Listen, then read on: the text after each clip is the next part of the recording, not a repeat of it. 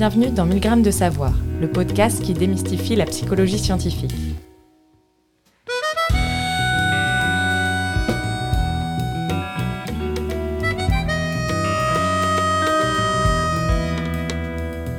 Dans cet épisode, vous êtes en présence de Julia Eberlen et de moi-même, Inès Mintek. Bonjour Julia. Bonjour Inès. On entend le mot conscience dans plusieurs contextes. Par exemple, en méditation, on parle de pleine conscience, avoir conscience de ce qui nous entoure, de notre environnement et des perceptions que nous en avons.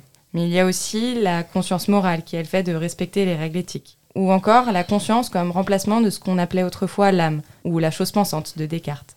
Aujourd'hui, nous avons eu envie d'inviter Axel Clermans. Axel, vous êtes directeur de recherche FNRS, professeur de psychologie cognitive à l'Université libre de Bruxelles et aussi mon promoteur de thèse. Bonjour Axel. Hello. Vous êtes à la tête d'un centre de recherche en cognition et neurosciences et votre équipe, dont je fais partie, travaille sur la conscience. Vous vous intéressez aux différences entre processus conscient et inconscient, ainsi qu'aux raisons de l'existence de la conscience. Donc de quoi parlons-nous ici? Sur quelle conscience portent vos recherches? Alors ça c'est une bonne question parce que quelque part euh, toute la psychologie est concernée par euh, la conscience. Donc dès qu'on s'intéresse euh, à l'effet que cela fait, dès qu'on s'intéresse aux états mentaux, dès qu'on s'intéresse à l'âme, donc il y a tout ce qui constitue notre système cognitif, on s'intéresse à la conscience. Mais alors c'est vrai qu'au sein de la psychologie et des neurosciences cognitives, il y a un champ de recherche qui s'est maintenant développé autour de la question de comprendre les mécanismes via lesquels l'activité biologique du cerveau produit nos états mentaux. Et donc ça, c'est un champ de recherche qu'on appelle les sciences de la conscience. Euh, bon, alors ça donne un petit caractère scientifique à un problème qui est aussi un problème euh, philosophique. Mais donc c'est quelque chose de très vaste. La conscience, c'est pas un seul phénomène, c'est un ensemble de phénomènes. C'est peut-être même tous les phénomènes qui caractérisent la psychologie humaine. Il y a plusieurs aspects, évidemment. Donc d'une part, il y a la sensibilité que nous avons vis-à-vis du monde extérieur et de nos états internes. Donc euh, une sorte de conscience perceptuelle, on va dire. Et, puis il y a surtout la conscience que nous avons de notre propre existence, c'est-à-dire le fait que nous sachions que nous sommes des agents indépendants, etc. Et puis il y a le fait euh, que nous ressentons les choses. Euh, donc euh, ça, en anglais, c'est feeling. On n'a pas simplement des sensations. Ces sensations ont aussi une valence. Ça nous fait quelque chose. On aime ou on n'aime pas la sensation qu'on éprouve. Et donc il y a une sorte de jugement euh, que l'on porte automatiquement sur les choses que nous ressentons, ce qui n'est peut-être pas le cas d'organismes plus simples ou même de plantes. Donc c'est un problème. Donc il y a la conscience de soi, il y a la conscience du monde extérieur, il y a tout ce qu'on appelle l'interoception, c'est-à-dire la sensibilité que nous avons par rapport à ce qui se passe dans notre corps. Et puis alors, il y a d'autres notions encore de la conscience, comme la conscience morale, c'est-à-dire euh, l'idée qu'on va respecter un certain nombre de principes éthiques dans notre conduite et ainsi de suite. Alors, dans tout cet immense ensemble de choses, les questions qui m'intéressent sont de deux types. D'une part, il s'agit de comprendre les mécanismes de la conscience, c'est-à-dire comment se fait-il que nos 88 milliards de neurones de la matière, euh, en gros, produisent ces états mentaux? Il y a quelque chose là que, qui est un vieux problème et que personne ne comprend encore aujourd'hui. Il n'y a pas de théorie autour de laquelle tout le monde se met d'accord pour dire ah oui, euh, l'activité biologique des neurones produit la conscience en raison de tel mécanisme. Donc ça c'est la question du comment. Et alors maintenant, et tu le sais très bien, euh, ce qui m'intéresse davantage, euh, c'est la question du pourquoi, c'est-à-dire la question de savoir pourquoi le fait de ressentir les choses, ou plutôt pourquoi le fait que nous ressentons les choses a une fonction, ou tout simplement la question de savoir pourquoi on ressent quelque chose plutôt que rien. Il y a des expériences en philosophie de l'esprit qui nous invitent à imaginer que des zombies philosophiques sont possibles, c'est-à-dire des êtres qui sont fonctionnellement identiques à nous-mêmes, mais à qui cela ne fait rien d'être ces êtres, et donc qui se comportent un petit peu comme on imagine se comporter des algorithmes ou des, des machines sans aucun sentiment, sans aucun feeling si on imagine que de tels êtres sont possibles, alors on ne voit plus très bien quelle fonction euh, répond le fait de ressentir les choses. Et à l'inverse de ça, ce que j'ai envie de dire, c'est que loin d'être un épiphénomène qu'on appelle ça, c'est-à-dire un phénomène qui est une conséquence mais qui n'a pas elle-même d'effets causaux sur euh, le restant du traitement de l'information, moi j'ai envie de dire aujourd'hui que la conscience, justement, le fait que ça nous fait quelque chose, c'est absolument fondamental dans l'économie euh, cognitive. Donc j'ai l'impression que tout ce que je décide de faire est motivé par, à court ou à long terme, ce que j'ai envie de ressentir ou ce que j'ai envie d'éviter de ressentir. Et donc, dans ce sens-là, la conscience que j'ai du monde et de moi-même joue un rôle absolument fondamental dans tous les choix que je fais. Mais donc ça, ça reste à démontrer. Ben oui, alors ça reste à démontrer parce qu'il y a beaucoup de perspectives aujourd'hui qui visent un petit peu à déflationner, comme on dirait en philosophie de l'esprit, le rôle de l'expérience subjective, donc de l'effet que cela nous fait. Et donc en philosophie de l'esprit, on trouve des positions qu'on appelle soit épiphénoménalistes, qui disent explicitement la conscience, ça ne sert à rien. On ressent des choses, mais ça ne joue aucun rôle dans les choix que nous faisons. Ou alors il y a des positions illusionnistes qui disent, en gros, on a l'impression que cela nous fait quelque chose, mais en réalité, ça ne nous fait rien. Et alors, comment est-ce qu'on peut en arriver là? Ben, On en arrive là en constatant que, au bout du compte, tout ça doit être produit par l'activité biologique du cerveau, qui n'a pas de pendant phénoménal nécessairement. Donc, c'est pas gagné. Quoi. Donc, il faut trouver le mécanisme. Et donc, euh, ces positions illusionnistes visent aussi à dire que, en fait, on a l'impression que ça nous fait quelque chose, mais en réalité, tous les choix que nous faisons sont gouvernés par des facteurs biologiques qui n'ont rien à voir avec euh, les sentiments que l'on ressent. Puis alors, du côté de la psychanalyse, alors ça, c'est peut-être un peu daté maintenant, mais euh, on a quand même toute la position freudienne, en fait, qui a aussi un petit peu minimiser l'expérience qu'on fait du monde. C'est-à-dire que cette position a amené à considérer que énormément de choix que nous faisons, énormément de comportements euh, dont nous faisons preuve sont gouvernés par des choses dont on n'a pas conscience, justement. Il y a une sorte d'inconscient là euh, qui est euh, à la manœuvre. Et puis la conscience, c'est aussi quelque chose qui vient après, c'est un processus interprétatif, etc., mais qui n'a pas vraiment de fonction causale non plus. Et puis, troisième élément, il y a tout ce qui relève de l'intelligence artificielle et qui montre bien, certainement pas qu'un algorithme ou une machine peut être consciente aujourd'hui parce que ce n'est pas le cas, mais qui montre bien combien d'aspects de l'intelligence humaine on peut reproduire avec euh, des algorithmes qui ne ressentent rien du tout. Et donc là aussi, on a l'impression qu'on peut faire des choses extrêmement sophistiquées sans aucune conscience.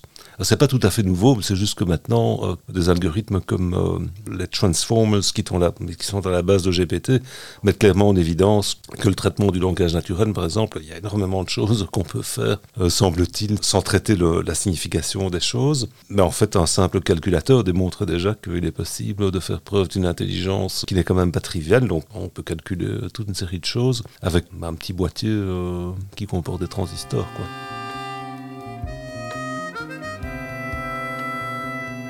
Tu as parlé de l'inconscient et de le fait que ça, ça pourrait, ou qu'on dit que ça pourrait avoir sur notre vécu actuel ou sur la conscience actuelle ou nos actions. Et euh, je sais que ta recherche se situe souvent entre la limite entre le conscient et l'inconscient dans le sens d'établir la ligne à partir d'où est-ce qu'on perçoit quelque chose. Et est-ce que quelque chose qu'on perçoit pas pourrait avoir un impact sur ce qu'on fait?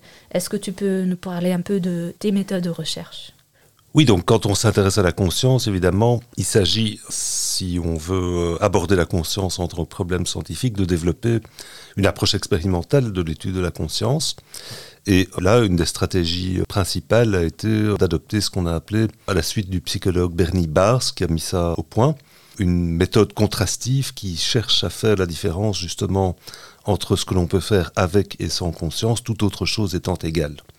Et donc on s'efforce de développer des paradigmes expérimentaux qui permettent précisément de faire le contraste entre ce qui se passe quand une personne prend conscience, par exemple, de la présence d'un stimulus visuel sur un écran, comme un mot, et ce qui se passe quand ce même mot est présenté dans des conditions qui sont telles que la personne ne prend pas conscience de la présence du mot sur l'écran, ce qui peut être construit, disons, en présentant par exemple le mot très rapidement, hein, quelques centaines de millisecondes on va dire, euh, ou, plutôt euh, quelques millisecondes ou quelques dizaines de millisecondes, euh, et en masquant ce mot, c'est-à-dire en le faisant suivre immédiatement par un autre stimulus qui est un masque constitué de fragments de lettres, par exemple. Et donc, dans des conditions comme celle-là, la personne ne prend pas conscience de la présence du mot à l'écran, et on peut se demander alors, bien, ce mot est-il malgré tout malgré le fait que la personne dise n'avoir rien vu, ce mot est-il malgré tout traité d'une manière telle que ce mot peut alors influencer des choix ultérieurs que la personne fait? Donc, par exemple, on peut penser à une situation d'amorçage subliminel dans laquelle je présente un mot qui est sémantiquement connecté à un autre mot qui suit ce premier mot. Le premier mot est l'amorce, le deuxième mot est la cible. Donc par exemple, je peux présenter le mot infirmière et puis demander aux participants de juger si le deuxième mot, docteur, est un mot ou pas. Est-ce que c'est un mot ou un non-mot? Donc euh, en assemblage de lettres euh, qui ne fait pas partie de la langue. Et en fait, on trouve que quand l'amorce et la cible, donc l'infirmière et le docteur, sont reliés sémantiquement, la décision à propos du fait de savoir si docteur est bien un mot de la langue française ou pas est plus rapide que si l'amorce n'avait pas été reliée sémantiquement. Donc il y a un effet euh, d'activation, on va dire, un effet d'amorçage sémantique. Les deux mots étant reliés, eh bien la présentation de l'un active un petit peu les représentations du suivant. Et alors, qu'est-ce qui se passe si maintenant le sujet ne prend pas conscience d'avoir vu le mot infirmière, parce que justement, on l'a présenté très rapidement et de manière masquée? Eh bien, les données ne sont pas tout à fait claires. C'est-à-dire que c'est justement une question de savoir est-ce qu'un tel euh, amorçage sémantique est possible ou pas? Et en réalité, quand on s'intéresse à cette littérature, on se rend compte que c'est extraordinairement compliqué euh, de faire les choses de manière tout à fait correcte. Donc il y a mille questions qu'on peut se poser. Par exemple, quand interroge-t-on le participant à propos de la conscience qu'il a d'avoir vu l'amorce, tout de suite ou plus tard? Est-ce qu'on s'est bien assuré qu'on a tenu compte des spécificités de chaque sujet Par exemple, quand on a décidé du temps euh, pendant lequel la mort s'est présentée. Des sujets qui ont une meilleure perception visuelle que d'autres. Quand moi je passe des expériences de perception subliminale comme celle-là, euh, je vois rien. Même quand euh, en fait les mots sont présentés de manière tellement longue que tout le monde le voit sauf moi. Donc, donc il faut vraiment faire attention et donc adapter les procédures expérimentales à chaque participant. Et donc il y a d'innombrables questions de méthode comme ça qui font que cette question de la, perception sans conscience, en l'occurrence, c'est une question très compliquée. Alors qu'est-ce que ça a à voir avec la, psychanalyse, tout ça? Donc ici, il y a cette approche contrastive qui cherche donc justement à développer des conditions expérimentales qui permettent de comparer ce qui se passe avec et sans conscience dans des conditions qui sont autrement euh, tout à fait semblables. Et on cherche ainsi à prouver qu'une partie du traitement de l'information que nous réalisons ne passe pas par la conscience, justement. Donc il y a une forme de traitement inconscient. Et une des grandes questions dans tout ce champ de recherche, c'est l'étendue de ces processus inconscients, qui est la même question que celle qu'avaient abordée dans un contexte clinique les psychanalystes, évidemment. Moi, je ne sais pas très bien quoi dire par rapport à ça. Je pense que c'est indéniable qu'il y a une grande partie du traitement de l'information qui se déroule sans conscience. Bon, tout simplement parce que euh, on peut évoquer ici l'automaticité, donc simplement le fait que la plupart des choses que nous faisons dans la vie de tous les jours, en tout cas, relèvent de, processus euh, qui se déroulent sans qu'il y ait besoin d'un monitoring conscient. Donc, par exemple, je peux conduire une voiture en ayant une conversation avec mon passager. Pour autant que je sois un conducteur expert, je vais quand même garder la voiture sur la route en prenant très très peu conscience de tous les ajustements que je fais, etc., etc. Alors est-ce qu'on peut vraiment parler là de quelque chose qui se déroule sans conscience ou de quelque chose qui se déroule euh, où la conscience automatiquement avec une, forme de conscience qui est optionnelle? Je ne sais pas très bien. Ce qui est différent entre la psychanalyse et les sciences cognitives, c'est que la psychanalyse a euh, développé une vision de l'inconscient dans lequel l'inconscient est structuré comme un langage. Et donc c'est un inconscient riche dans lequel il y a des contenus sémantiques qui gardent leur forme, comme disait le philosophe Searle, euh, qu'ils soient conscients ou inconscients un peu comme des poissons, c'était sa, métaphore. Un hein. poisson, quand, on ne le voit plus parce qu'il est sous l'eau, il garde sa forme de poisson. Est-ce que c'est le cas pour les représentations inconscientes? Donc, par exemple, est-ce que le fait que je sache que Paris est la capitale de la France, c'est quelque chose qui existe hors de la conscience Ou est-ce que c'est quelque chose qui est créé uniquement quand j'en prends conscience, justement? Ce sont des questions compliquées qui amènent à envisager la structure de l'inconscient d'une manière différente, en psychanalyse ou en neurosciences cognitives. Donc là, vous avez mentionné les processus automatiques en lien avec les processus inconscients. Aussi, quand, dans votre exemple euh, où quelqu'un conduit en parlant à un ami, notre attention n'est pas forcément portée sur tous les mouvements euh, qui nous permettent de conduire. Quels sont les liens entre attention, automatisme, conscient et inconscient? Ça, c'est une question euh, très compliquée. Euh, on s'interroge encore aujourd'hui sur les rapports, évidemment, entre attention et conscience. Alors, on a le sentiment que les deux sont reliés, c'est-à-dire que je prends conscience de ce à quoi je fais attention, euh, de ce sur quoi porte mon attention. Mais il y a aussi des choses dont j'ai conscience qui semblent échapper, disons, au focus de mon attention. Donc par exemple, je peux entendre les cloches d'une église qui sonnent et tout à coup prendre conscience que les cloches de l'église sonnent. Alors qu'est-ce qui se passe au moment qui précède celui où je prends conscience du fait que les cloches de l'église sonnent? Est-ce que euh, le, le, son que produisent les cloches de l'église faisait partie de mon expérience phénoménale du moment précédent ou pas? Ce sont des questions qui sont euh, difficiles à aborder. Il y a des expériences très compliquées que je ne vais pas raconter ici qui cherchent justement à faire la différence entre attention et conscience et qui visent à montrer, en tout cas, que ce ne sont pas des processus qui sont identiques l'un à l'autre, mais qu'il y a des relations complexes entre les deux. Et en gros, disons, il y a deux grandes perspectives par rapport à ça. On peut se dire, d'une part, tous les stimuli auxquels je suis exposé pénètrent dans mon système cognitif, peut-être pas tous, mais tous ceux qui pénètrent forment une sorte de champ phénoménal dans lequel sont représentées toutes les choses auxquelles je suis sensible. Et puis dans ce champ phénoménal, le rôle de l'attention est d'amplifier certains contenus de manière à autoriser un traitement plus approfondi de, ce contenu.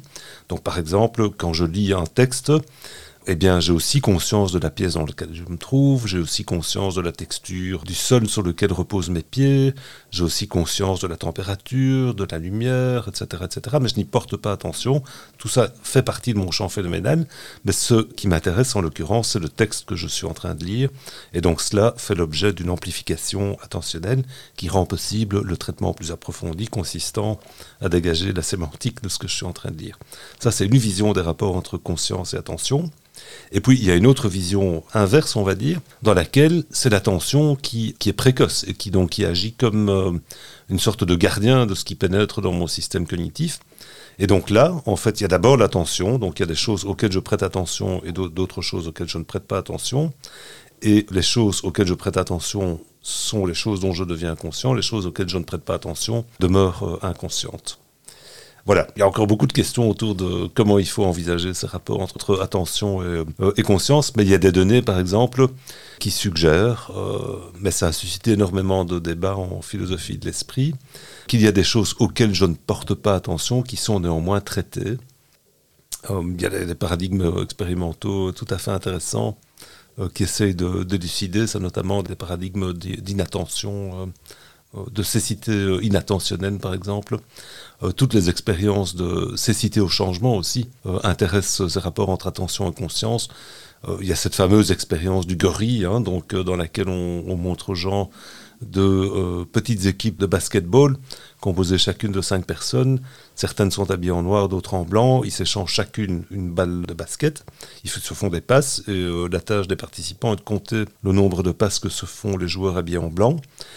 Et c'est un film donc euh, qu'on montre aux participants. Ce film dure une vingtaine de secondes, je pense. Et au milieu de ce film, ce que tout le monde rate à peu près, il y a un homme habillé en gorille qui rentre euh, dans l'écran par la droite, qui s'arrête au milieu de la scène que les gens sont occupés à observer, qui se frappe la poitrine, et puis qui repart tout doucement par la gauche.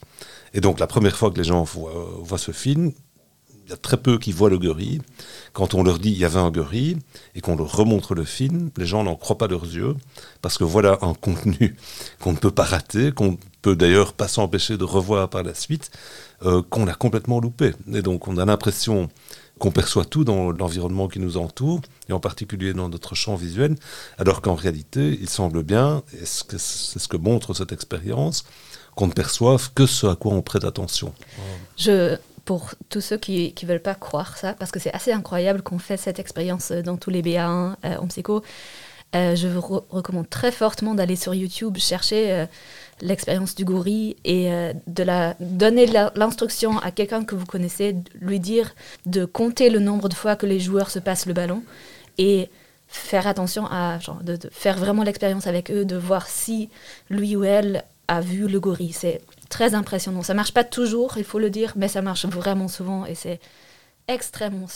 Mais on a du mal à croire ça. En fait, il y a un phénomène qu'on appelle la cécité à la cécité au changement, parce que euh, on a du mal à admettre euh, qu'en en fait on ne perçoit pas tout ce que l'on pense percevoir et que la perception visuelle que nous avons du monde est en fait beaucoup plus réduite que l'impression qu'on en a. Et donc là, euh, ça évoque euh, un autre aspect de la conscience qui est que la perception que nous avons de la réalité est aussi une construction. Donc il ne s'agit pas uniquement d'une posture passive dans laquelle les stimuli parviennent au cerveau et puis sont traités. En réalité, euh, nous projetons sans arrêt sur la réalité les attentes que nous avons par rapport à celle-ci et nous reconstruisons en fait toute une série d'aspects du monde extérieur que nous ne percevons pas complètement. Et donc là, il y a une forme d'illusion, c'est-à-dire la perception est une forme euh, de construction aussi. Ça a fait dire à mon, bon ami Anil Seth, qui est aussi un chercheur qui travaille dans le domaine de la conscience, qu'on hallucine tout le temps, hein, donc que la perception est une forme d'hallucination, et que ce qu'on appelle la réalité, c'est simplement l'intersection entre nos hallucinations, c'est-à-dire les parties de nos hallucinations respectives autour desquelles on est parvenu à se mettre d'accord. Voilà. Alors, on a une autre thématique transverse, un peu à notre podcast, c'est l'idée ou le rêve d'apprendre quelque chose sans faire le moindre effort. Et euh, on a déjà parlé de ça quand on a parlé du sommeil. Je sais qu'une bonne partie de ta recherche portait aussi sur l'apprentissage ou l'idée de l'apprentissage inconscient, donc sans ou implicite plutôt, euh, d'apprendre quelque chose sans aucun effort euh, actif, sans même avoir la conscience active de l'apprentissage. Euh, de, quel type d'expérience est-ce qu'il s'agit C'est quoi l'apport à la science de la conscience que, tu tires de ces expériences? Oui, alors c'est vrai que, on va dire que le début de ma carrière était consacré surtout à ces processus d'apprentissage implicite qui en fait intéressent la plupart des choses que nous apprenons. Parce que quand on parle d'apprentissage, on pense toujours à l'apprentissage à l'école ou dans des milieux, euh, disons, euh, euh, académiques dans lesquels la transmission des connaissances se fait de manière explicite. Donc, par exemple, je mémorise euh, un texte, euh, j'apprends euh, des procédures pour calculer et faire de l'arithmétique et ainsi de suite. Mais le gros de ce que nous apprenons, en fait, se déroule de manière extrêmement procédurale, c'est-à-dire que j'apprends en faisant, tout simplement. Et peut-être que la chose que j'apprends de cette manière qui est la, la plus frappante, c'est l'apprentissage de la langue naturelle. Tous les enfants apprennent à parler sans instruction explicite. On n'a pas besoin de savoir quoi que ce soit à propos de la grammaire euh, du français ou de n'importe quelle autre langue pour être capable de suivre les règles de cette grammaire et produire des expressions qui sont grammaticalement correctes. Et on apprend euh, tous à parler en interagissant avec nos parents et d'autres euh, personnes qui savent parler afin d'obtenir ce que nous voulons et de communiquer nos états internes, etc. etc. Et donc l'apprentissage du langage est un excellent exemple d'apprentissage implicite parce qu'il se déroule presque automatiquement, de manière balistique, sans intention autre qu'une espèce d'intention générale de communiquer. Comment est-ce qu'on apprend à rouler à vélo, par exemple? Ça aussi, euh, toutes les habiletés athlétiques sont un excellent exemple aussi euh, de type d'apprentissage implicite. En fait, j'ai beaucoup de mal euh, à décrire ce qu'il faut faire pour tenir en équilibre sur un vélo. Donc, hmm, enfin, je sais très bien ce que je devrais raconter à quelqu'un à qui j'essaierais d'enseigner l'art de rouler à vélo sans qu'il ne le fasse. C'est encore un exemple de quelque chose qu'on semble apprendre uniquement en le faisant. Et donc, tout ce type d'apprentissage euh, qui implique donc l'action, comme c'est le cas pour euh, rouler à vélo ou n'importe quelle habileté athlétique, mais pas uniquement, comme c'est le cas pour l'apprentissage du langage, sont des situations d'apprentissage dans lesquelles nous faisons preuve de plasticité, sans pour autant que ce que nous apprenions ne soit représenté de manière explicite dans notre conscience, c'est particulièrement clair dans le cas du langage, où nous sommes capables donc d'apprendre à produire des expressions correctes, sans pour autant être capables d'expliciter ou de verbaliser quelles sont les règles que je suis quand je construis des phrases que je suis en train de prononcer. Et donc, en laboratoire, il y a une série de situations euh, expérimentales qui permettent d'explorer ces, phénomènes d'apprentissage implicite de manière empirique. Il y a par exemple des situations d'apprentissage de grammaire artificielle dans lesquels euh, j'utilise euh, un système de règles très simple, comme une grammaire est infinie, qui est simplement un graphe comportant des nœuds entre lesquels se trouvent des arcs sur lesquels apparaissent des lettres par exemple. Donc ce sont des arcs labellisés euh, et donc, je peux générer une séquence de lettres sans signification en traversant le graphe, donc en passant d'un nœud à l'autre, en suivant un arc et en notant le label que ce, cet arc porte. Et donc, je peux faire des choses comme TSXVPP, par exemple, ou TXXPPT. Et donc, euh, je peux demander au sujet de mémoriser ces séquences de lettres. Et puis, je peux leur demander, de manière inattendue, euh, de décider si de nouvelles séquences de lettres suivent la grammaire ou pas. Donc à ce moment-là, dans l'expérience, ils ont mémorisé des séquences de lettres comme ça. Puis à un moment, je leur dis, ben, en fait, toutes ces séquences de lettres étaient produites par une grammaire. Et maintenant, je vous montre de nouvelles séquences de lettres et je vous demande de décider lesquelles sont grammaticales ou pas. Les sujets se plaignent évidemment. Ils disent mais grammaire, euh, j'ai pas du tout entendu parler d'une grammaire. Je sais pas comment je vais prendre mes décisions. Et on leur dit mais suivez votre intuition. Et en fait, ils il fonctionne un peu mieux que le niveau du hasard. C'est pas très impressionnant. Hein. Il, ils prennent des décisions correctes un petit peu mieux que le hasard le prédirait. Donc 57%, parfois un peu plus. Mais ça montre quand même une sensibilité à la structure des séquences qu'ils ont mémorisées, alors même qu'ils ne parviennent pas à verbaliser quelles sont les règles qu'ils utilisent pour prendre leurs décisions. Donc ça, c'est un exemple d'apprentissage implicite, et c'est un exemple, comme la perception subliminale peut-être, de traitement sans, conscience, avec la question euh, sous-jacente, est-ce possible Que peut-on faire avec euh, de tels processus Jusqu'où ça peut aller Quelle est l'étendue de ce que nous sommes capables euh, de faire sans conscience? On va peut-être mettre un exemple de, une image de, ce graphe dans notre show notes, comme ça vous pouvez regarder à quoi ça ressemble. C'est assez abstrait, mais c'est intéressant. En tout cas, moi je trouve que c'est très intéressant. Pour finir cet entretien, euh, il nous semblait euh, difficile de ne pas aborder un sujet qu'en fait vous avez déjà évoqué au début, le sujet de la conscience artificielle ou des consciences artificielles. Avec la démocratisation de ChatGPT, c'est des questions que se posent euh, les gens qui impressionnent en tout cas. ChatGPT a des impressionnantes connaissances et capacités de communication. On a vite fait de se poser la question de l'existence de conscience artificielle. Euh, certains utilisateurs de ChatGPT font attention à rester polis dans leurs requêtes, de ne pas vexer l'intelligence artificielle. Quelle est votre opinion là-dessus et est-ce que conscience artificielle et intelligence artificielle sont synonymes? Alors non, pas du tout. Je crois qu'en fait c'est complètement différent. Et donc tous les systèmes d'intelligence artificielle comme GPT par exemple et tous les modèles basés sur la même architecture de Transformer font preuve d'une intelligence qui n'est pas générale non plus, hein, mais ils font preuve d'une capacité à manipuler le langage naturel, effectivement, mais aucun de ces systèmes ne fait preuve de conscience. C'est-à-dire qu'aucun de ces systèmes ne veut des choses pour elles-mêmes ou pour eux-mêmes. Aucun de ces systèmes n'a conscience de sa propre existence. Aucun de ces systèmes n'a des intentions, des états mentaux, etc., etc.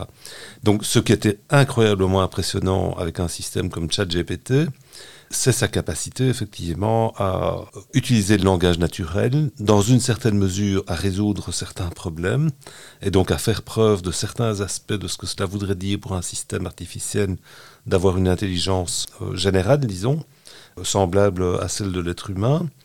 Mais il faut bien réaliser que ces systèmes ont été entraînés sur à peu près l'intégralité des connaissances produites par l'être humain sous forme textuelle.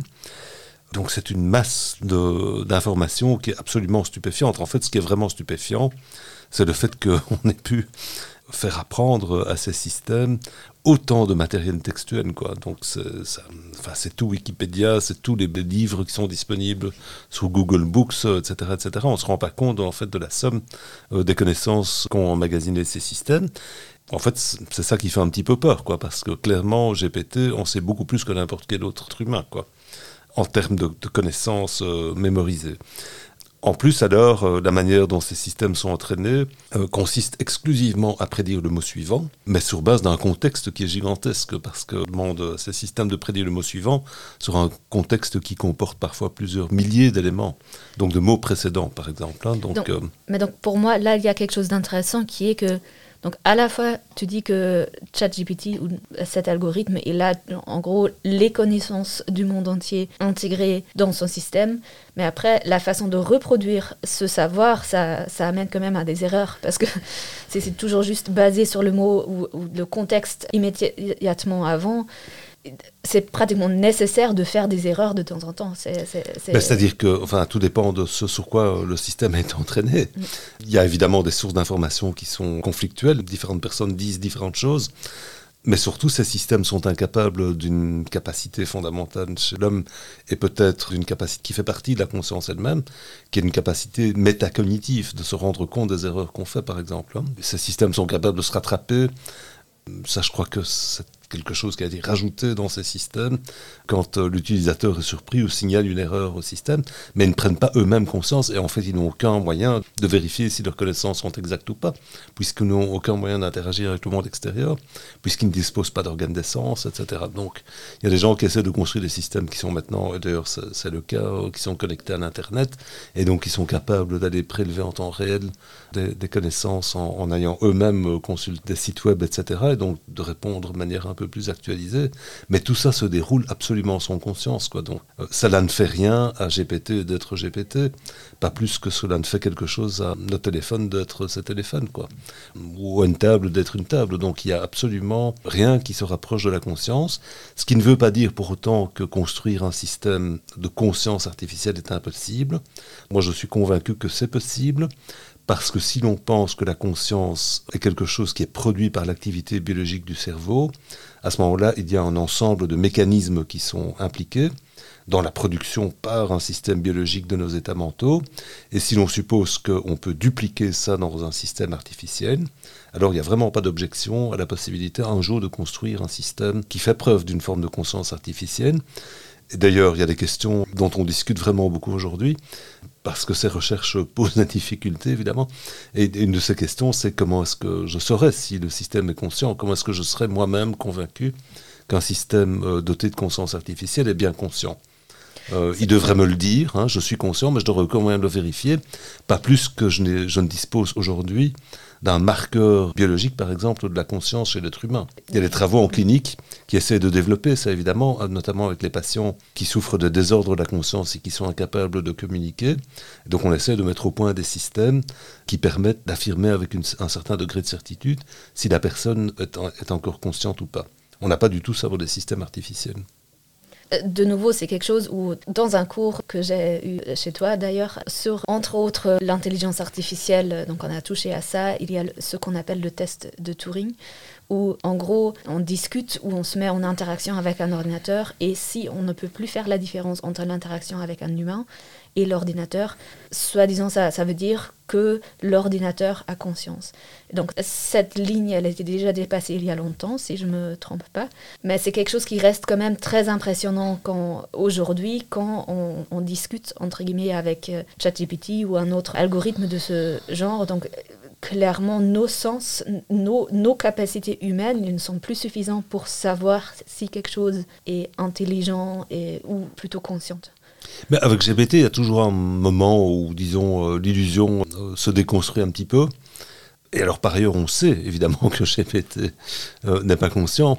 Je crois que là, il faut qu'on aille chercher des marqueurs qui soient différents de ce que GPT est simplement capable de produire pour avancer, mais le fait qu'on ait la difficulté ou que l'on se laisse aller tellement facilement à l'illusion, est aussi une indication du fait que nous projetons une forme d'intentionnalité sur euh, ce qui nous entoure. C'est ce que Dennett appelait the intentional stance.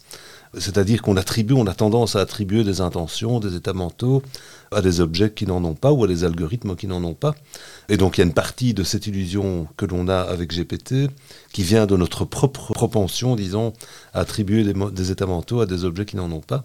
Euh, ça, c'est sans doute quelque chose qui est, nouveau avec l'apparition de, la technologie, évidemment, du traitement d'information, donc les ordinateurs en particulier. D'ailleurs, on, voit très bien comment on utilise un langage intentionnel, même par rapport à des objets que l'on sait parfaitement bien ne pas être conscient. Donc on dit euh, mon ordinateur ne veut pas ouvrir Word. Euh, mais vouloir, c'est un, état mental qui dépend de la conscience, justement. Mon ordinateur ne veut rien du tout, tu vois. Donc ça, c'est assez, assez étonnant, quoi. Merci beaucoup. C'est très intéressant. Merci beaucoup pour ton temps. Merci beaucoup à toi, Inès. C'était un plaisir. Merci. Merci. Nous espérons que vous avez apprécié l'écoute de cet épisode de 1000 grammes de savoir, interview du professeur Axel Clermont. Si vous voulez savoir un peu plus ou faire des expériences supplémentaires sur la conscience et la perception, il y a un projet justement du collègue euh, d'Axel euh, à Seth qui s'appelle Perception Census. Euh, on va mettre le lien vers ce projet dans les show notes. N'hésitez pas à consulter du coup notre site milgramulb.be qui contient des informations complémentaires où vous trouverez notamment un lexique et d'autres références. Vous pouvez vous abonner à notre podcast sur Apple Podcast, Spotify ou SoundCloud et nous suivre sur les réseaux sociaux. Si vous aimez ce podcast, n'hésitez pas à nous soutenir en nous laissant des étoiles sur Spotify, Apple Podcast et Facebook. Cela nous aide énormément.